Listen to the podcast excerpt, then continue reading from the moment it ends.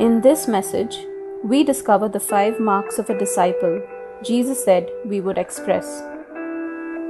So, in part one, I'm just going to reveal now. In part one of this series on a disciple of Jesus Christ, we emphasized that the Lord Jesus has called us not just to believe in Him, but He's called us to be His disciples. You see, so we're not talking about saying, you know, I'm just, I'm a Christian by name or, I, yeah, I believe in, in, in what the Christian faith teaches. Jesus didn't call us just to be believers. He called us to be disciples. And we explained in part one of the series what Jesus meant when he said, uh, he's calling us to be a disciple. He said, a disciple is not greater than his master. It is enough for a disciple that he be like his master. So a disciple is somebody who's on this journey of being transformed into becoming like his master. So you and I have committed ourselves to this process, this training, uh, that we will be changed, we will be transformed into becoming like Jesus Christ, becoming like him, uh, and, and as we follow him and we embrace what he teaches us. So disciples are really imitators of their teacher. We said that, and we are followers of our teacher. We are committed to becoming like him. And as disciples, we're committed to knowing his heart, knowing his mind. We are living for his purposes and we are living life the Jesus way. We are living life his way, the way he told us to live. And uh, we, we also said in the first part of this message that this is actually the Father's plan. God planned this from the very beginning that he would, we would be conformed to the image of his son, Jesus Christ. And we kind of outlined, gave an overview of all the things that Jesus said about a disciple. We did that in the first part of this uh, message in this series. In part two, we talked about the training process, how the Lord Jesus said we would be trained in order uh, to become like him. What Jesus said is this, everyone who's perfectly trained will be like his master. So we have to be perfectly trained. We have to go through that training process. And we outlined the training process that Jesus spoke about uh, uh, concerning his disciples with these five statements we made. We said first, there is a training in his presence. We need to be with Jesus. Number two, we, there's a training of his word. We have to live by his word. Number three, there is a training of his spirit. We have to yield to the Holy Spirit. Number four, there's a training through fellowship.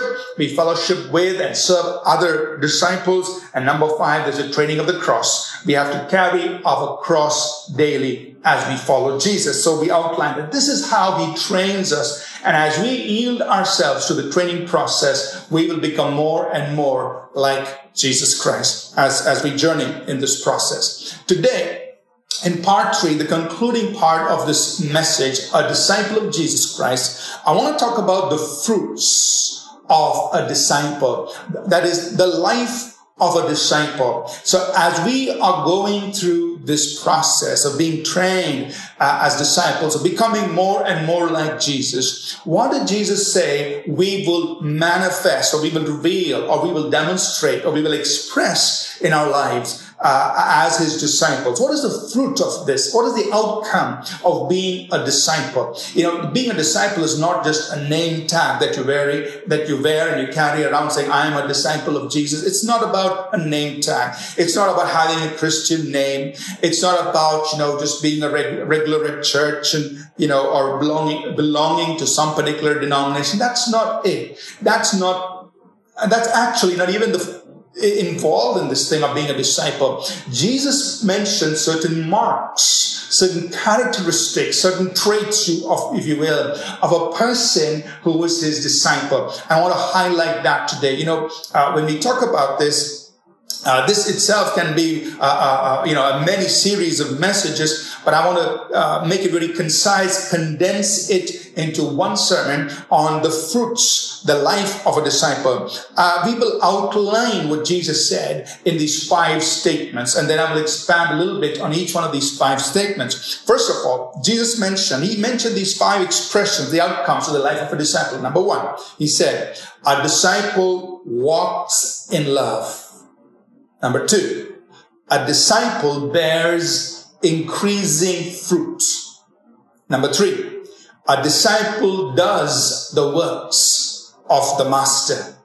Number four, a disciple makes more disciples. And number five, a disciple lives and dies for the master. These are five characteristics, character traits, character traits or expressions, outcomes that Jesus said will take place in the life of somebody who is his disciple. I want to just highlight each one of these I may not be able to cover each one of these in great detail. You can take the sermon notes off of our church website and study this further uh, in detail. But let's just talk about each one of these uh, briefly. Number one, the first character trait or expression, outcome, or fruit in the life of a disciple is this. A disciple walks in love. In John chapter 13, verses 34 and 35, Jesus said, A new commandment I give you, that you love one another as I have loved you, that you also love one another. By this, all will know that you are my disciples if you have love for one another. So Jesus raised the standard. He set the standard. He said, I want you to love each other the way I have loved you. That's the standard. He says, look at my example. You know, and that in that context there in John 13, Jesus actually washed the feet of his disciples. And later on he went and he died on the cross for all those, all of us, all of us. And he said, look, that's the standard I have set. And I want you to love each other the way I have loved you. And then Jesus said, through this, everyone will know you are my disciples. I mean, this is the mark. This is the trait. Uh, this is the identification of somebody who's my disciple. What is it? It is he walks in love. He will love other people. And this has, you know, a twofold connotation or twofold expression. Of course, first is a personal expression that you as a disciple of Jesus are committed to walking in love, of loving other people the way Jesus loved them. Now, of course, this is not easy. As human beings, you know, we have our natural tendencies. We have our, you know, our likes and dislikes, our preferences, our prejudices, our biases. Uh, we have all of that that we carry, but yet because we are yielding ourselves to the training process, because we are allowing the Lord to work in us by His presence, by His word, by His spirit, and through so many other ways, we are being changed. So even though we have our own personal preferences and prejudices and all of those things, we are being changed by his training process, by the work of his spirit, by the work of his word, and to the fellowship we have, we are being changed. We are being made into people who will be able to walk in love. And of course, that means that certain things in our own lives that are being changed, being transformed, where things are being broken down, our own prejudices and our, our, our, wrong ideas are being broken down, and God is bringing us into that place where we're able to walk in love. But this also has a second connotation that means we as a community are able to express love for one another. And Jesus, as you love each other, people are able to see that. They're able to see uh, us disciples being a community people really love, who, who love another the same way Christ loved us. And he says that is going to be the hallmark. That is going to be the trait of a community of people uh, who are his disciples. And that's how the world will know these are disciples of Jesus Christ. And that brings the reality of God into their lives. You know, in talking about love, the Bible, of course, has a lot to teach us concerning love. But I want to just read uh, this very well-known passage, First Corinthians 13, verses 4 through 8. I want to just read that for us from the Passion Translation, a modern translation. And uh, it just brings this out for us. And what is the love of God? What does it mean to walk in love in just practical ways? So we will just read that and then we will move forward. Uh, 1 Corinthians 13 verses 4 through 8 from the Passion Translation reads this. It says, love is large and incredibly patient. Love is gentle and consistently kind to all. It refuses to be jealous when blessing comes to someone else. Love does not brag about one's achievements nor inflate its own importance. Love does not traffic in shame and disrespect, nor selfishly seek its own honor. Love is not easily irritated or quick to take offense. Love joyfully celebrates honesty and finds no delight in what is wrong. Love is a safe place of shelter for it never stops believing the best for others. Love never takes failure as a defeat, for it never gives up. Love never stops loving. So if you want to put it in simple terms, this is it. He says, walk in love, walk like this towards other people, and people will know that you are my disciple. Now think about this at home. If parents love their children in such a manner, children will be able to see, this is my parents are really disciples of Jesus in the workplace or in, the, in our schools or colleges, uh, our young people, working professionals. Uh, you know, when we walk in love and all of these areas, people will see that's a disciple. That's a person who really follows Jesus Christ. And as a church community, people should see this in us and say, you know, in that community, I see the love of God being demonstrated. And that's what makes us disciples of Jesus. The second uh, character trait or, or fruits or outcome of being a disciple of Jesus, uh, we find in the 15th chapter of the Gospel of John, verses 1 through 17. Now, this is a very long passage. I'm not going to read that passage. But many of us are familiar with this. In John 15 verses 1 through 17, Jesus talks about the relationship that he has with his disciples. He says, I am the vine, you are the branches. So he's, he's using this analogy, this picture of a vine with its branches and the branches on the vine bearing fruit. And he says, if you abide in me and I abide in you, you will bear fruit. You will bear much fruit. I want to bring our attention to verse 8 because we're going to focus on this whole passage, John chapter 15, verses 1 through 17, from the perspective of a disciple. What did Jesus say about the life of a disciple in view of this analogy that he gave us of a vine, the branch, and bearing fruit, and the things that he said in this whole passage, John 15, verses 1 through 17. I want to highlight things here. Notice in verse 8, in John 15 and verse 8, Jesus said this. He said, By this my Father is glorified that you bear much fruit, so you will be my disciples. Uh, I'll just read the same verse for us in uh, some other translations. The Passion Translation puts it like this. It says, when your lives bear abundant fruit, you demonstrate that you are my mature disciples who glorify my Father. So when your life bears a lot of fruit, you're demonstrating that you are my disciple and also the Father is glorified. The Amplified Bible Classic Version says this, when you bear, produce much fruit, my Father is honored and glorified, and you show and prove yourselves to be true followers of mine. So what Jesus is saying is this, you know, as branches on the vine, when we bear abundant fruit, when we bear much fruit, that's an expression of us being his disciples. It's not enough just to say, I'm a branch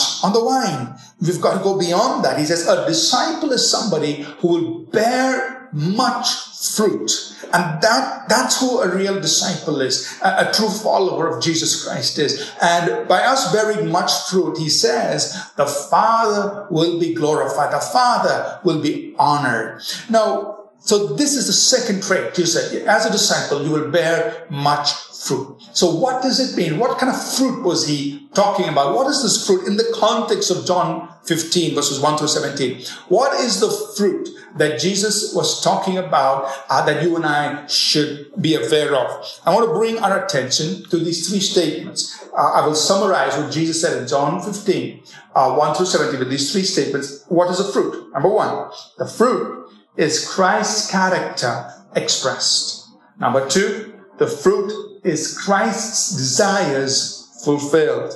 And number three, fruit is Christ's assignment accomplished. What is the fruit we're supposed to bear?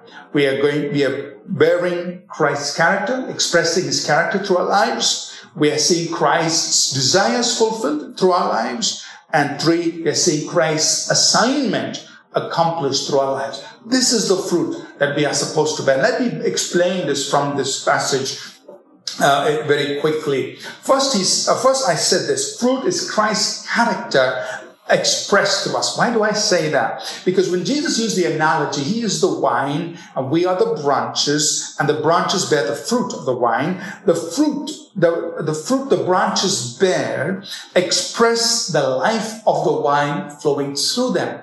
You know, the wine obviously bears grapefruit. Why? Because that's the life that's flowing through it. An apple tree bears apple fruit. Why? Because that's the life of, of the apple tree flowing through it. So the, br- the branches bear the fruit of what's flo- of the fruit of the life that's flowing in them. So the life of Christ in us, it causes that fruit to be expressed, which is the very character of Christ being expressed through us. Let me make the statement, and I'm basing this on Galatians 4.19. Uh, when Christ is formed in you, Christ will be revealed through you. Let's say that together.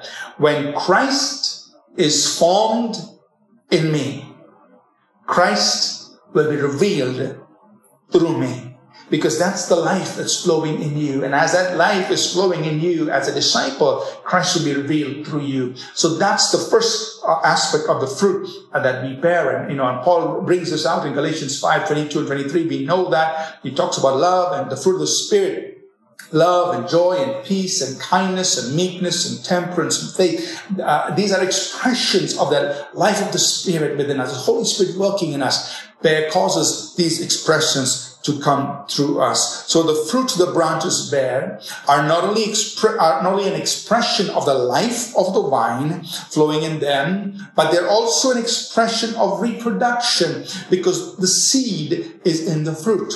So when we talk about the fruit, remember, there's also has to be the expression of reproduction. We'll come back to that in a later point.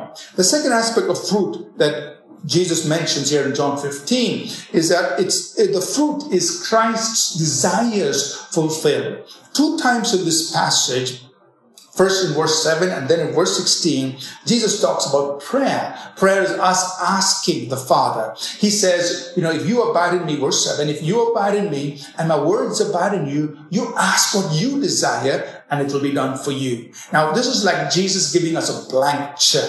He's saying, ask whatever you desire and it will be done for you. And again in verse 16, he says, whatever you ask the Father in my name, he will give it to you. How could Jesus make such a statement? How could he present us with a blank check? Well, there is something that goes into this whole thing of asking what we desire or asking the Father whatever. What, what goes into this? Uh, uh, in John 15 verses 14 and 15, uh, Jesus explains this. He says, you are my friends if you do whatever I command you. No longer do I call you servants, for a servant does not know what his master is doing, but I've called you friends. For all things that I, uh, that I have heard from my Father, I have made known to you. So he's saying, look, you come into this relationship of being a friend with me. You abide in me. My words abide in you. You become my friend. You're not just a servant. You see, a servant obeys because an instruction was given, a command was given, and so the servant obeys. But a friend does what pleases his friend because he knows his friend's heart. And that's the kind of place Jesus wants us to come into. He says, I'm telling you the secrets of my heart. I'm imparting the desires of my heart. I'm imparting it to your heart. And now that's why I have this confidence to tell you, you ask what you desire. You ask whatever you want. My father will give it to you. So that is what this prayer life is all about. The prayer life is not just a means to gratify my personal selfish desires. The prayer life that Jesus is calling us into is a, is, is a place where we are so filled with the desires of his heart that whatever we ask are really the desires of his heart. And he says, you can ask what you desire. You're my friend. I've told you what I desire and, and you're going to ask what I desire. It'll be done for you. So that's the second fruit we're talking about. It's a fulfillment of Christ's, Christ's desires through our life, through our prayer lives. So on the earth, as we're journeying, our hearts get filled with the desires that Jesus has. And we begin to pray for that. We begin to pursue that. We begin to ask for that. And those things be, begin to be fulfilled in and through us. Christ's desires are fulfilled through you, through me. That's the second fruit we bear. The third fruit that we see here is in John 15 verse 16. It's the fruit of Christ's assignment accomplished through each one of us. In John 15 verse 16, Jesus says, you didn't choose me, but I chose you and appointed you that you should go and bear fruit. So this fruit that we have, that we are bearing has connection to the fact that he has chosen us and he has appointed us. The word choose simply means to select, to pick out. So God has picked each one of us out for a specific purpose. We call that our assignment. So he says, I've chosen you and I've ordained you. That word ordained simply means to put in or to set in place for a specific purpose, for a specific service. You find this word uh, used in the New Testament in several places in relation to ministry, in relation to assignment. For instance, in Acts 20 verse 28, Paul says to the elders, you know, God has uh, placed you as overseers uh, over his sheep. In 1 Timothy 1.12, Paul says, Jesus has put me into the ministry, having found me faithful. Uh, talking about his own ministry in 1 Timothy 2.7 and 2 Timothy 1.11, Paul says, Jesus has appointed me as a preacher, a teacher, and an apostle to the Gentiles.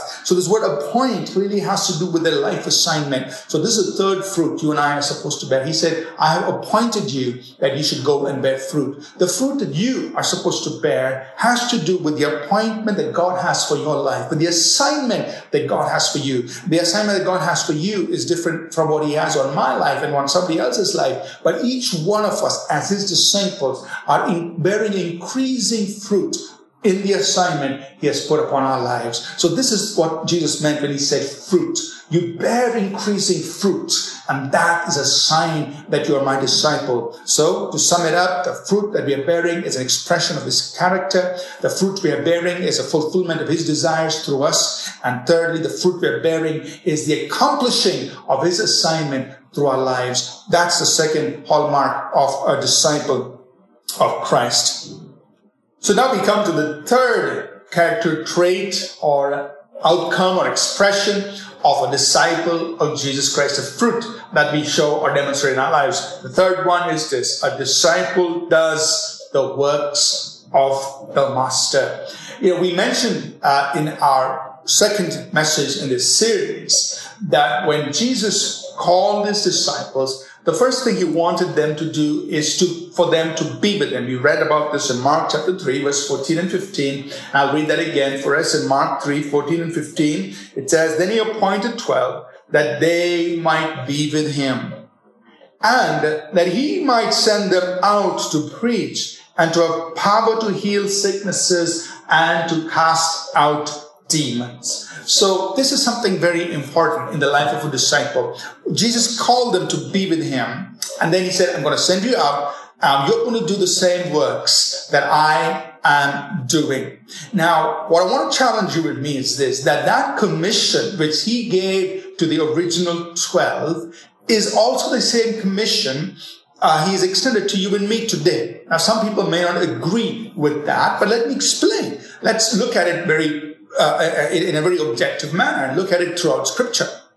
You see, when Jesus called the 12, and we read about this even in Matthew chapter 10, verses 1, 7, and 8. When he called them, he called his disciples together, he gave them power uh, to uh, cast out demons and to heal all manner of sickness and disease. And then verse 7 and 8 says, he sent them out. He said, you know, go preach the kingdom of God is here, heal the sick, cleanse the lepers, raise the dead, cast out demons. Freely you have received, freely give. And then in that same chapter 10, he talks about the life of a disciple, many, many aspects, and some of which we've also addressed. If the latter part of verse 10 applies to us today, then the early part of 10 also applies to us today. We cannot segregate that chapter and say, you know, these things only apply to the apostles and these things don't apply to us. Now, the other thing I want to say is this. After Jesus had the 12 apostles, we see in Luke 10 that he called another 70, 70 more, and he gave them the same commission. He tells them to go heal the sick and do the works that he would do. So this commission of doing his works was not given just to the 12 disciples, but was given to the 70 others. And then finally, in Matthew 28, when he gave the Great Commission in verses 18 through 20, when he told his disciples, he said, you go to the whole world, you make disciples of all the nations, and then he told them, you teach them to observe everything that I have commanded you, which includes this instruction, this commission to do his works. You know, and this is so important. So I believe just by looking at the, this, this, this train of progressive expansion of commission from the 12 to the 70 to all the disciples that there is a commission for you and me as a disciple of Jesus Christ to do the works he did. That's why today we also pray for the sick. We believe in the work of the Holy Spirit. We believe in the expressions of the gifts of the Spirit, our words of knowledge, words of wisdom,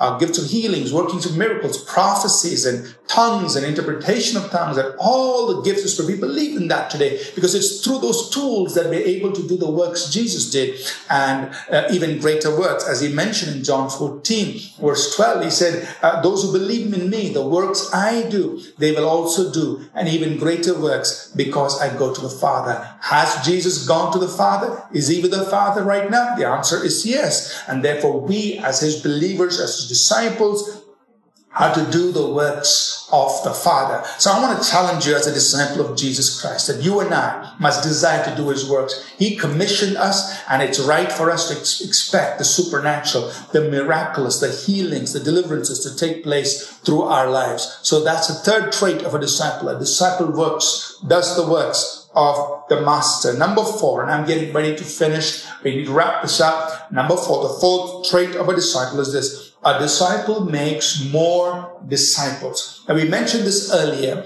that the life of the wine is not only expressed in, in the fruit, uh, in the fruit, it's expressed through the fruit, not only uh, by the expression of the life of the wine, but it's also an expression of the reproduction of the vine because the fruit carries the seed. So a disciple makes more disciples. And this is the commission Jesus gave in Matthew 28 verses 19 to 20. He said, go and make disciples of all the nations. So as his disciples, we are out there to make more disciples. And they say make more disciples. That means we are engaged in this process of communicating Jesus to others. And through our life and through what we say and what we do, we impact others so they too can make a decision to become followers of Jesus Christ. You know, this is part of the training process, as we mentioned earlier, that through us, we, we disciple others through our life. We disciple one another and we help each other become disciples of Jesus Christ and grow in becoming disciples of Jesus Christ. I want to bring our attention to some of the things the apostle Paul said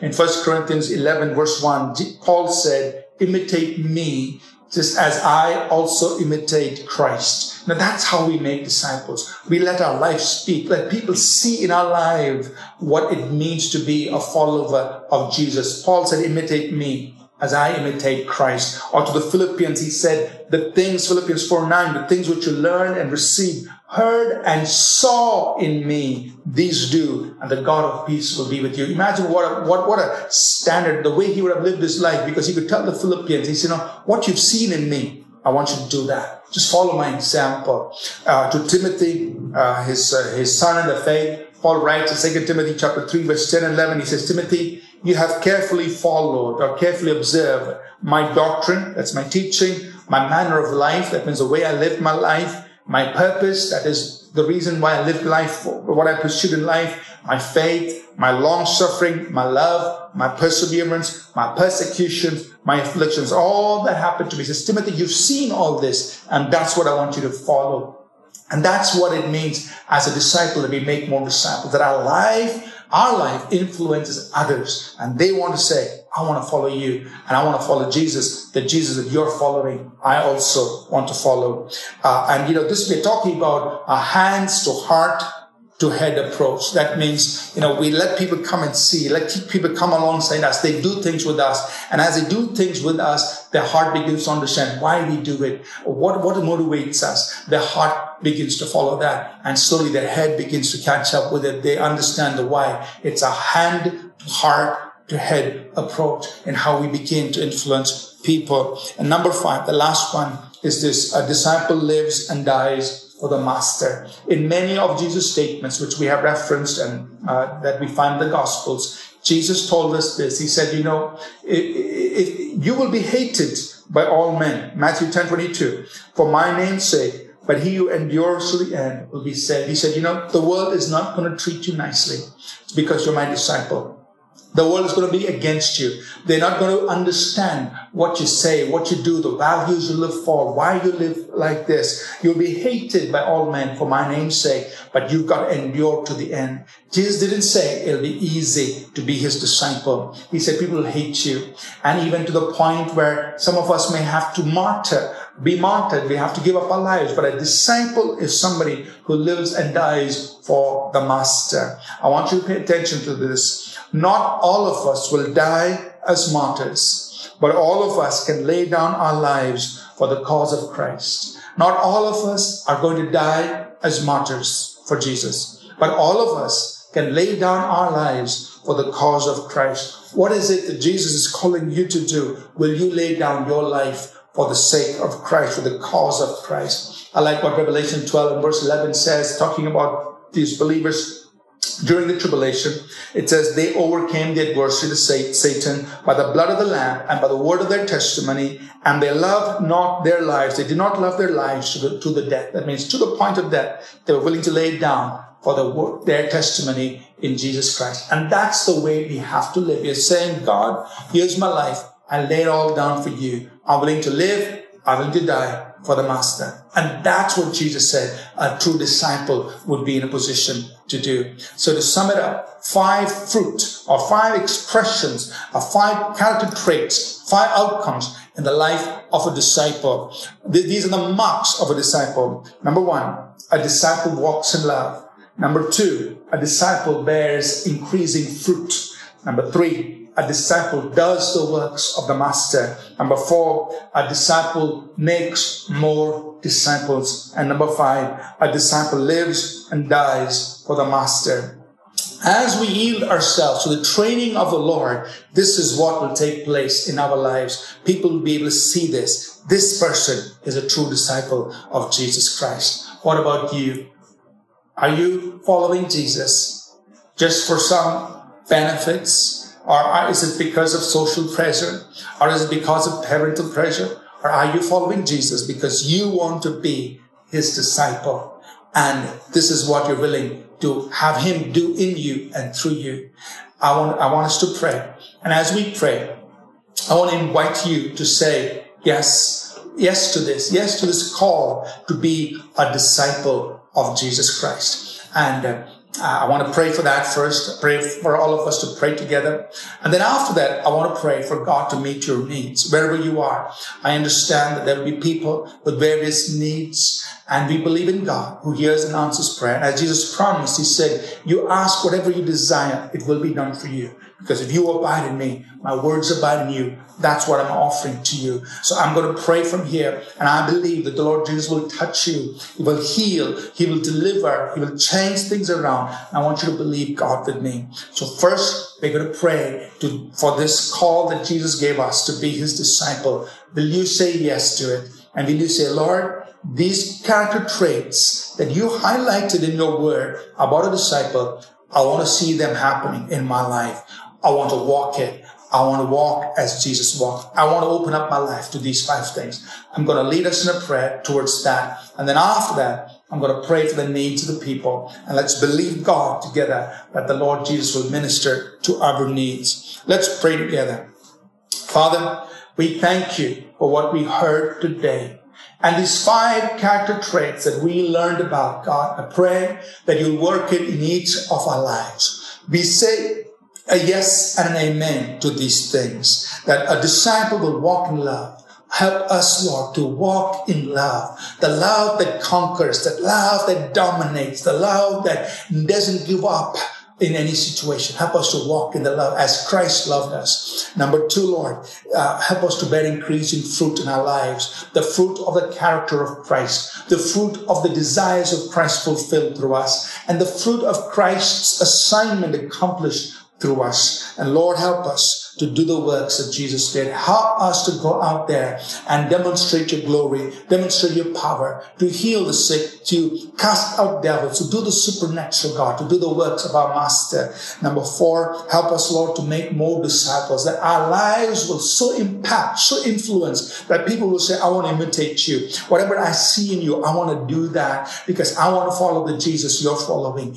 Do that in us. And Lord, we pray that you'll bring us to a place where we will be always yielded to you, that we will be ready to live and die, that we'll be able to, that we will lay down everything we have for the cause of Christ. Help us to be true disciples of Jesus Christ. Father, I also pray right now for those who are watching, people with various needs. Father, even as I pray right now, I ask the anointing, the power of the Holy Spirit flow like a mighty river, Lord, through the wherever people are watching, God, through whatever means they're watching, that the river of your spirit will touch them, setting them free, delivering them, healing them uh, right now. If you're sick and hurting in your body, just lay your hand on the part of your body you want Jesus to heal. And as I pray from here, that God touch you and heal you. In the name of Jesus, I command sicknesses to leave. I command every yoke of the enemy broken off of your body, of your mind. Be healed, be delivered in the name of Jesus Christ. Receive your healing. I also speak and declare God's provision into your life, God's divine intervention in your life. Those of you who need jobs at this time, oh God, divinely intervene in their lives and bring that to them. God, meet every need that is, that is addressed, being lifted up to you right now in Jesus' name. Amen. Amen. You know, we'd love to hear from you. So or why don't you just write as a testimony? Tell us what happened during the course of the sermon, uh, uh, how your life has been enriched, uh, how, uh, you know, maybe God worked a miracle in your life as we prayed together. Share that with us so we can share it with uh, others uh, through our online services that we will celebrate together with you. Thank you so much for being with us today. Now, as I mentioned in the very beginning, uh, that at the end of this program, I'm going to address a couple of questions that people have sent in in regard to the coronavirus and COVID-19 and all that's happening globally. I'll try to be as brief and succinct in my responses. I will deal with two questions uh, that have come uh, our way. The first question, uh, uh somebody uh, has sent this. Um, and they quote a message that's been circulating, I think, on WhatsApp and other uh, uh, social media. Uh, this is the message that's been circulating. It says, the message says, how great is our God? Government arranged lockdown from the 26th of March 2020 and the Bible, Isaiah, Bible verse, Isaiah 26, 20 says, go home, my people, and lock your doors. Hide yourself for a little while until the Lord's anger has passed. Uh, isn't that amazing? And further to this, the Lord commanded a lockdown during Passover in Egypt, and the death passed over. The Israelites were protected by the blood of the Lamb. Thursday, the 16th of April, is when Passover ends. As you all know, that's when our lockdown is lifted. 21 days is the 16th. God's timing incredible. Wow. And we're all protected, guys. So we might think it's not hard to stay home, but it's from God. So the question this person asks is, is, is this applicable to current times? Uh, where has this virus come from? Uh, is God angry? So really, uh, the, the, the, essential question many people are asking is, you know, is coronavirus God's judgment on the earth? Uh, is it, you know, can it be compared to what happened, uh, you know, uh, in the in time of just prior to the exodus of the, the Hebrew people from Egypt? Uh, and uh, is this, you know, the quoting Isaiah 26, 20, uh, is it right? Is it right to do something like that? You know, uh, let me just share a few thoughts. First of all, and, and I've shared this in detail in our book, Ministering Healing and Deliverance, chapter 2, the pages 54 to 61. Uh, you can pick up a copy of it or download a copy of it and read it. Uh, I, I, believe that what we are seeing today, first of all, is a result of our own doing. I don't believe it's the judgment of God. I'll tell you why a little later. But this primarily is a result of our own doing. You should be our responsible um, and uh, Psalm 115 verse 16 says, the earth has been given to the sons of men. We are responsible for what's happening, happening on our planet. And part of it is in how we interact with uh, all of nature around us. And, and if we misuse and, and, and, don't deal with things, ha- handle things properly, we will face the consequences. Uh, you know, there is also the natural process of decay that Paul writes about in Romans 8 verses 1923. And we see the effect of it. And of course, the ultimate source of sin and sickness is Satan himself. And so as we resist this disease, we're not resisting the judgment of God. We're resisting what is not of God. Uh, and so, you know, first of all, I see that this is the result of our do- own doing. Secondly, also this is a sign of the end time. Jesus foretold that this would be one of the signs. In Luke 21 verse 11, Jesus said there'll be great earthquakes in various places, famines and pestilences uh, uh, and there'll be fearful sights and great signs from heaven. And uh, he talked about pestilences, he talked about plagues as one of the signs of the end times. And I believe this is one of the signs of the end times. And if you look at, uh, you know, uh, the data that's available, uh, what is happening right now is unprecedented. It has never happened in such a scale uh, prior to this. So there's a sudden increase of, of pestilences. We've had a slow increase, but this is a dramatic increase. And I believe it's really a sign of the end times. And, you know, uh, uh, the reason I don't believe this is the judgment of God is because if you really want to know what the judgment of God will look like in the end days, you've got to read the book of Revelation. And if you read the book of Revelation, the judgment of God during that great tribulation is, is, is, is not is, is much greater than what we are seeing. Or let me put it like this. What we are seeing today is nothing compared to what the book of Revelation states will happen during uh, the Great Tribulation. Now we have a complete series on the end times available if you're interested in the end times. You can go to our church website, go to apcwo.org slash sermons, select the sermon series called the end times and you'll have a complete study on, on the end times. Let me highlight to you some things in Revelation 6 we see that the third seal uh, talks about great famine and scarcity of food. Uh, um, the fourth seal talks about great destruction, the war, famine, famines, disease, and plagues. Um, and uh, the sixth seal talks about great disasters and earthquakes. Uh, now, uh, the, the, magnitude of this destruction, think about this in, in, Revelation chapter 8 and verse 7, when the first trumpet sounds, there's going to be judgment, there's going to be fire and hail, and one third of Earth's vegetation will be destroyed. A third of Earth's vegetation. So we are not seeing anything as near to that in Revelation 8 8, one third of the sea will become like blood, and a third of the sea creatures uh, will be destroyed.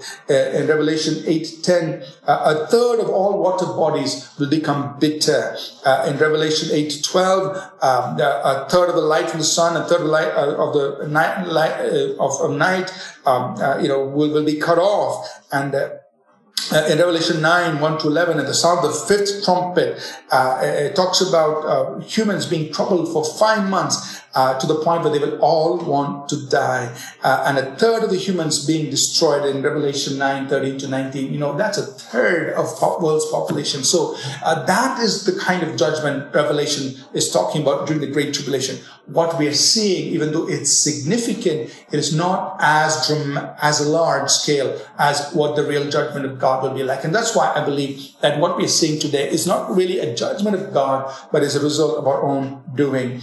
Uh, but yet, in the midst of all this, as believers, we are, have a covenant with God, and yes, God protects us, and we can rest in our covenant. In Psalm 91:10, that God protects us and God preserves us. But we don't have to think that this is uh, the same thing as the Exodus, uh, uh, uh as what happened at the time of the Exodus, because that was totally different. God was bringing His people out uh, of Egypt to the promised land. That's not what's happening right here. And so I think it's not right to take some of these Old Testament scriptures and throw it in here and say this is what's happening. It's not right to do that. The second question uh, is this. Uh, it's a question uh, in, in, talking about uh, uh, the authority of the church and also in relation to government authorities. Uh, the question goes like this. Due to COVID-19, all government leaders of the world are imposing lockdown. Uh, how come the church services can be held as e-church, online church services, rather than physically assembling in the house of God to worship our living God as his church uh, is the house of prayer for all nations? Uh, in this context, shouldn't the church stand up to face persecution in defying uh, kings of the earth and authority and uh, and uh, and uh, come together and defy such schemes of Satan. In other words, this person is writing and saying, "Look, though the government is saying you shouldn't assemble, the church should assemble, and we should defy these instructions and so on." So, because you know the church means we should gather together physically. That's the question. Now, let me respond to this very briefly and say that you know we must understand the spiritual nature of our relationship with God uh, as the church and in terms of fellowship. It is primarily spiritual, although, although the physical gathering of believers is important. Yet primarily, first of all, it's a spiritual relationship that we have with God. We are joined together with God in spirit. We worship God in spirit. Our fellowship also is a spiritual fellowship. We encourage each other spiritually. So as long as that is happening, that objective is not being stopped by the government. The government is not saying don't pray. The government is not saying don't worship. That's not what the government is saying. The government is saying don't come together in big groups because we want to stop the spread of the virus. So they're not hitting at our faith. Uh, it's a uniform thing to people of all religions saying don't gather together in religious services. They're not telling us don't worship. So we need to understand what the government is trying to do. Secondly, uh, we must also understand that we have social and moral responsibility. Social responsibility to other people so that we do our part in stopping the spread of the virus. Moral responsibility towards God and towards the government in, so, in standing with the government in the good thing that they are trying to do for the entire nation or the nations around the world. That's our moral responsibility that we must stand with them. And that's what Romans 13 tells us to do.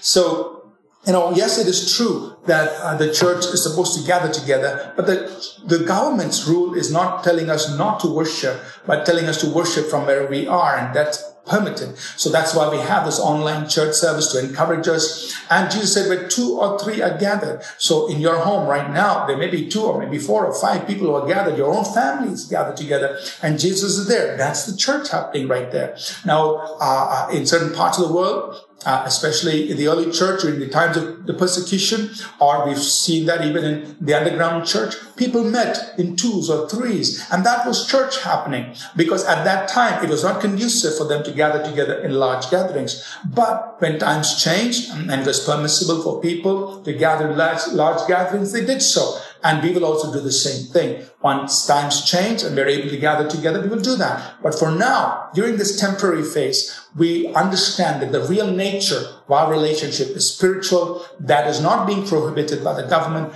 We are free to do that and we will continue to do that uh, in the ways and the means that we're able. So I think just having a correct understanding of things will help us. Well, I think it's time to close. Thank you for being with us on this service. We'd love to hear from you.